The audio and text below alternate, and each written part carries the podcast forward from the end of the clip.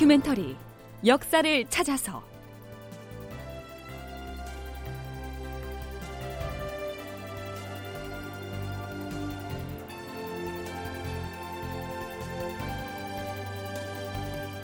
제 771편 평양성 함락. 무기는 버리고 군량은 넘겨주고. 극본 이상락 연출 최홍준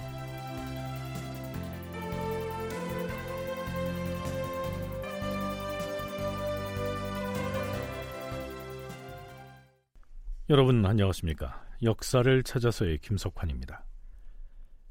임진년 6월 중순 무렵 평양성을 지키고 있던 좌의정 윤두수와 도원수 김명원은 대동강 건너편 일본군 진영의 경계가 느슨한 것처럼 보이자 장수 고원백을 지휘관으로 삼아서 전격적으로 야간 기습 공격을 감행하게 됩니다.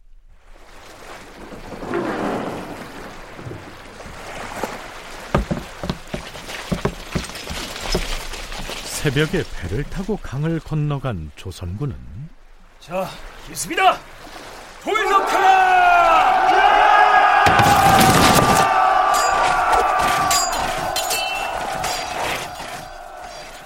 깊은 잠에 떨어져 있던 일본군의 수경지를 급습해서 상당한 전과를 올리죠.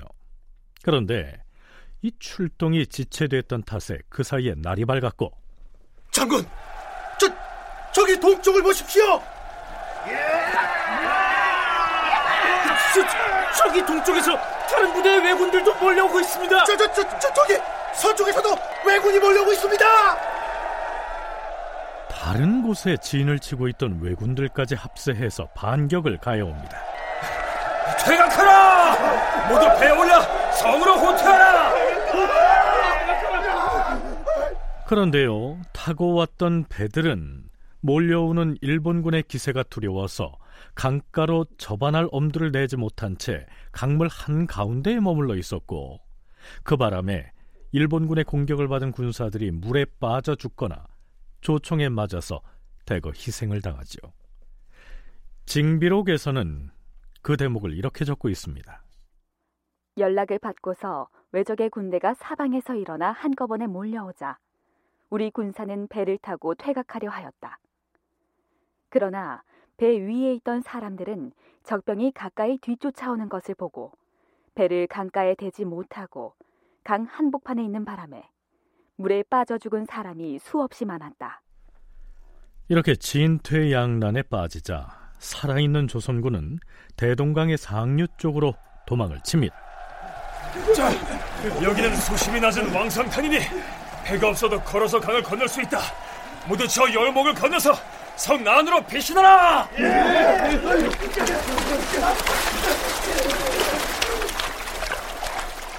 자, 이렇게 해서 일본군 진영을 기습 공격했던 군사들 중에서 희생자들을 제외한 나머지 인원이 대동강 상류에 왕성탄이라고 하는 얕은 여울목을 건너서 평양성으로 되돌아왔겠지요. 그런데 그것이 실책이었습니다. 왕성탄을 건너서 평양성으로 귀환함으로써 일단 목숨을 건진 것은 물론 다행한 일이었는데 배를 타지 않고도 이 대동강을 건널 수 있는 곳이 있다는 사실을 적군에게 알려준 그것이 결국 실책이었다는 것이죠. 그 시기에 평안도 박천에 몽진가 있던 선조가 특별히 좌의정 윤두수에게 이러한 교지를 전하도록 했었는데 말이죠. 명나라 병사들이 곧 압록강을 건너 우리를 구원하러 올 것이다. 이미 명나라 황제께서는 군사들의 군량을 마련할 자금으로 2만 양의 은을 하사하였다. 경은 이러한 소식을 군사들에게 알리어서 사기를 신장시키도록 하라. 거듭 전하거니와 수심이 얕은 대동강의 여우를 굳건히 지키는 데에 힘을 써서 뜻밖의 사태에 대비하고 되도록이면 시를 지연시켜서 명나라 군사가 오기를 기다리도록 하라. 그럼에도 불구하고 윤두수는 구원군을 기다리지 않고 서둘러서 토하 작전을 명령했고요. 거기에 더해서 바로 그 수심이 얕은 여울목인 왕성탄의 위치까지 노출시키고 말았던 것입니다. 당시에 왕성탄은 순찰사 이원익과 병마절도사 이윤덕이 방어를 담당하고 있었는데요. 조선군이 작전을 마치고 평양성으로 복귀했던 바로 그날 저녁. 순찰사 나리, 저, 저, 저 기 강 건너 왜군 진영에서 군사들이 기동하고 있습니다. 아무래도 강을 건너 공격을 해올 것 같습니다. 아니, 배도 없는데 저들이 무슨 수로 성으로 쳐들어올 수가 있겠느냐? 놈들이 이곳 왕선탕으로 오고 있습니다. 이 여울목을 건널 기세로 뭐들 하느냐? 군사들은 강기슭 가까이 내려가서 활을 쏘지 않고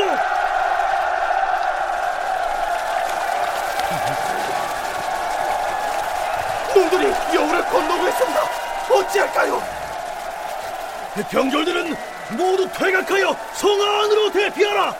그리고 종사관 이호민은 당장 행제소로 달려가서 주상 전하께 이곳의 실상을 구하라. 나리, 전하께 올릴 캐문을 써 제문 작성할 시간이 어디에 있느냐? 그냥 가서 전하께 본대로 아뢰어라. 예, 나리. 이리야.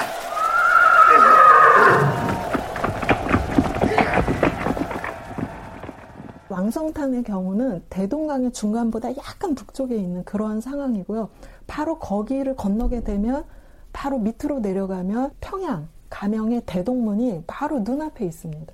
그래서 이렇게 왕성탄을 건너간 이 일본군 부대가 바로 대동문으로 가지 않고요. 저기 모란봉 북쪽으로 가서 거기를 점령하게 되고 그쪽을 점령하게 되니까 우리 조선군이 더 이상 여기서 버티는 것이 쉽지 않겠다고 판단해서 퇴각을 하죠.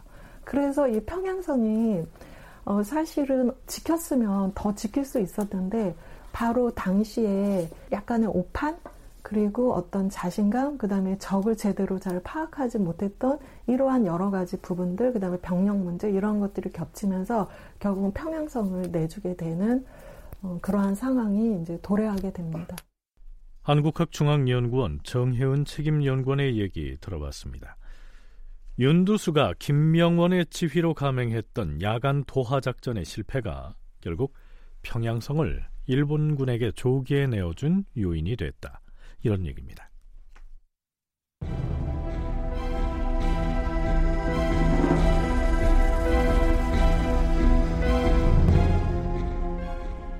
한편 여기는 선조의 행제소가 있는 평안도의 박천. 덕천에서는 아직 소식이 없는 것이냐?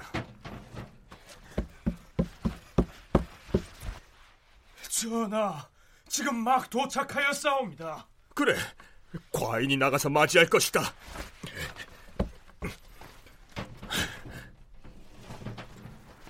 오, 중전. 주상 전하. 그동안 얼마나 노고가 많았소. 신첩은 큰 어려움 없이 잘 지내다 왔사옵니다.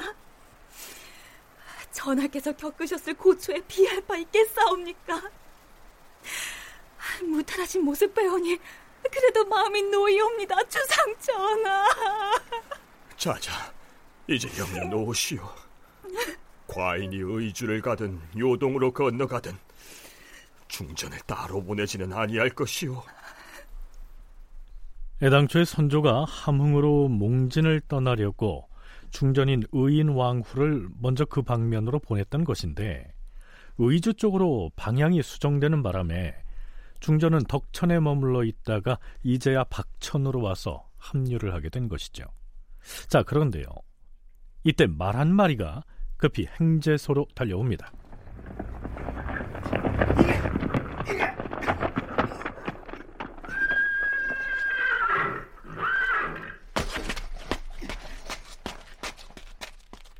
이원익이 보낸 종사관 이호민이 평양의 상황을 보고하기 위해서 달려온 것이죠.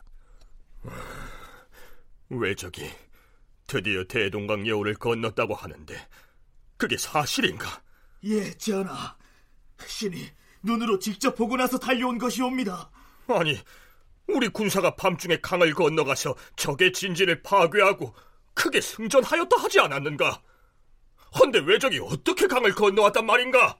외적이 패전한 것을 분하게 여겨서 일시에 병사를 출동시켜 왕성탄 여우를 건너싸옵니다. 허허, 이런 이런 건너온 외적의 수가 얼마나 되는가? 신이 모란봉에서 바라보니 다섯 줄로 행렬을 이루어서 건너오는데 여울 가득 칼날이 번쩍거렸사옵니다. 본래 그 여울목은 매우 물살이 세기 때문에 건너기가 어려운데 요사이는 날이 몹시 감으로서 왕성탄이 매우 얕아졌기 때문에 적군이 어렵지 않게 건넜사옵니다. 외적이 비록 강을 건넜지만 그래도 평양은 지킬 수 있지 않겠는가? 오는 길에 살펴보니 강여울의 방어가 무너진 탓으로 대다수의 군사가 사방으로 흩어져 버렸사옵니다. 여울을 지키던 이원익 등이 부랴부랴 흩어진 군사를 수합하려고 순안으로 달려갔사오나 아니 되겠다. 당장 이곳 박천을 떠나 가산으로 갈 것이니 대소신료들은 떠날 차비를 갖추라. 가산은 박천에서 정주로 가는 길목에 있는 지역입니다. 거기에서 잠시 머문 뒤 더 서쪽으로 행차해서 정주로 갔다가 다시 의주로 파천을 한다. 선조의 머릿속에 이러한 계산이 들어 있었던 것입니다.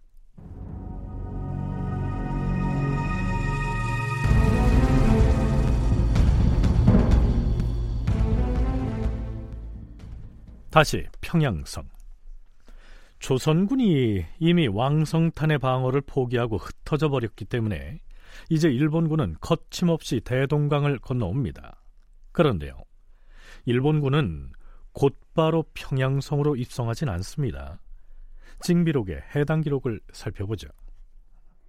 이날 저녁에 많은 적병들이 왕성탄의 여우를 따라 강을 건너오는데 여우를 지키던 우리 군사는 감히 화살 하나 날리지 못하고 모두 흩어져 달아났다. 왜군은 강을 이미 건넜음에도 우리 군사가 성 안을 굳게 방비하는 것으로 알고 의심하여서 머뭇거리며 성문 가까이 다가오지 않고 모란봉 쪽으로 올라가서 관망하였다.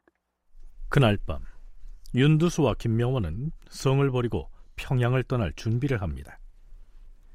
좌상대감, 저들이 아직 성으로는 접근을 하지 못하고 있으니 성 안에 있는 사람들을 속히 내보내야 합니다. 이미 성을 지키기는 틀렸습니다. 하는 수 없다. 성문을 열고 사람들 내보내라. 노인과 어린애들 그리고 부녀자부터 먼저 나가게 하라.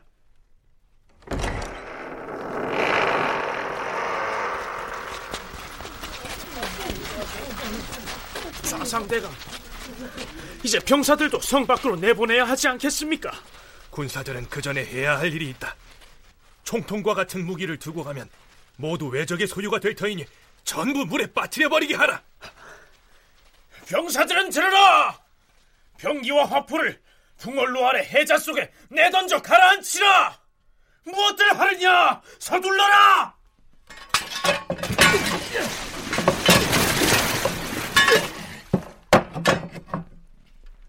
윤두수 등은 화포와 병기 등을 모두 해자 속에 내던져 가라앉힙니다. 이 해자는요, 적의 공격을 방어하기 위해서 성을 빙 둘러 파놓은 못을 가리키지요. 장수들은 군사를 모두 성 밖으로 내보내라.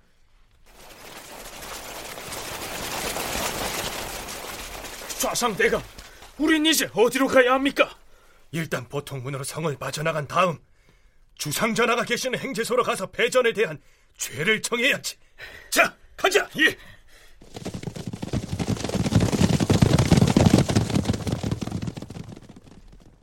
윤두수와 김명원은 보통문으로 빠져나가고 종사관 김신원은 혼자서 대동문으로 나가서 배를 타고 물길을 따라 서쪽으로 향했다. 이제 성 안에는 아무도 남지 않았다. 자, 이렇게 해서 역사적으로 견고함을 자랑하던 평양성이 허무하게 무너지고 만 것입니다. 아니, 일본군의 공격에 무너졌다기보다는 스스로 알아서 비워준 셈이죠. 서강대 전인교육원 장준호 교수의 얘기 들어보시죠. 남아서 지킨다고 하지만 사실 지키려고 강하게 했다면 모를까. 평양성을 지키고 있는 조선의 예, 장수들이라고 그래봐야 다 문관들이었고 실제로 평양을 사수하려고 하는 의지도 그렇게 강하지 않았던 것 같습니다. 그래서 쉽게 함락이 됐고 그러다 보니까 나중에는 이제 평양성을 권위주기가 정령하면서 이제 정말 코너로 몰리게 되고 나중에 이제 선조는 결국 어, 내부하겠다라고 하는 의사까지 피, 어, 피력할 정도로 평양은 어, 선조한테는 아주 신변의 위협을 아주 강하게 느끼게 했던 게 바로 평양성 전투의 어, 패전이다 할 수 있겠습니다. 장준호 교수의 얘기처럼 국왕인 선조 일행이 평양성을 떠난 뒤 성에 남아서 일본군을 대적했던 윤두수와 김명원 등은 모두 문관 출신입니다. 아마도 선조 역시 남기고 간 군사들만으로는 평양성을 지킬 가망이 없다고 생각했겠죠. 자, 그런데요. 윤두수와 김명원 등이 군사들과 주민들을 성 밖으로 내보내 도피시키면서 병기 또 총포 따위를 물속에 빠뜨린 것이야 이해할 수 있다 쳐도 군량을 그대로 성 안에 두고 나온 것은 큰 죄를 짓는 일이었습니다. 선조 일행이 처음 평양성에 입성했을 때 전하, 이곳 평양성의 창고가 통통 비었으니 군량 확보할 계책을 시급히 세워야 하옵니다. 하오나 고을마다 비축해둔 양곡이 넉넉치가 않고 근래에 흉년이 심하여서 백성들로부터 무리하게 살곡을 징수할 형편이 못 되는지라. 하오나 지금은 전시옵니다. 고을 백성들의 도지세를 당장 거출하여서 군량을 확보해야 하옵니다. 네, 이러한 상황에서 각 고을에서 어렵게 쇠곡을 거두어서 평양성의 창고에 곡식이 10만 석이나 쌓여 있었는데 그걸 반출하지 않고 그대로 성을 빠져나오는 바람에 고스란히 왜군이 차지하고 말았던 것이죠. 충무공 이순신 전설을 편역한 박기봉은 그 대목을 이렇게 비판합니다. 조정 대신들은 큰 소리만 치다가 성을 지켜내지 못하고 도망을 가버렸다. 또한 퇴각을 할 때에는 창고에 쌓아두었던 군량을 운반해 가거나 부득이한 경우 불을 지르고 가야 함에도 불구하고 그대로 두고 감으로써 10만 석이나 되는 군량을 적군에게 넘겨주고 말았다. 이런 자들이 엄한 문책이나 처벌을 받기는커녕 이후로도 계속 높은 자리에 앉아 전쟁을 지휘하였으니 임진왜란 당시 조정의 대처 모습이 이런 지경이었다. 아니, 조선의 임금을 비롯한 장졸들이 성 안에서 결상전을 하기 위해 방어태세를 구축하고 있는 줄 알았는데. 모두 성을 빠져나가고 개미 새끼 한 마리도 없다지 않느냐? 자 모두 평양성으로 진격하라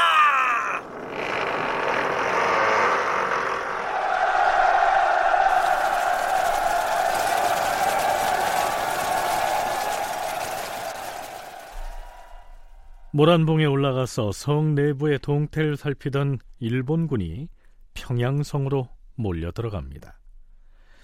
자, 이렇게 해서 성의 주인이 일본군으로 바뀐 것이죠.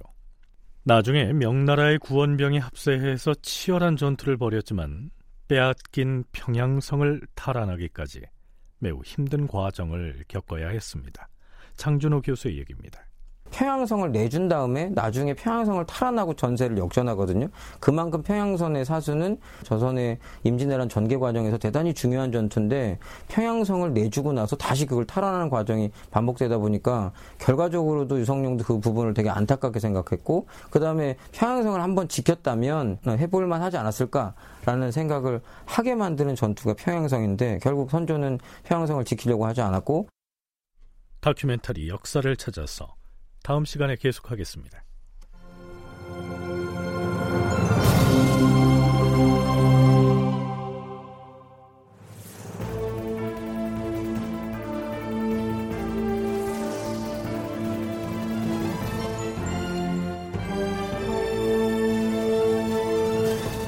다큐멘터리 역사를 찾아서 제 771편 평양성 함락 무기는 버리고 군량은 넘겨주고 이상락극본 최홍준 연출로 보내드렸습니다.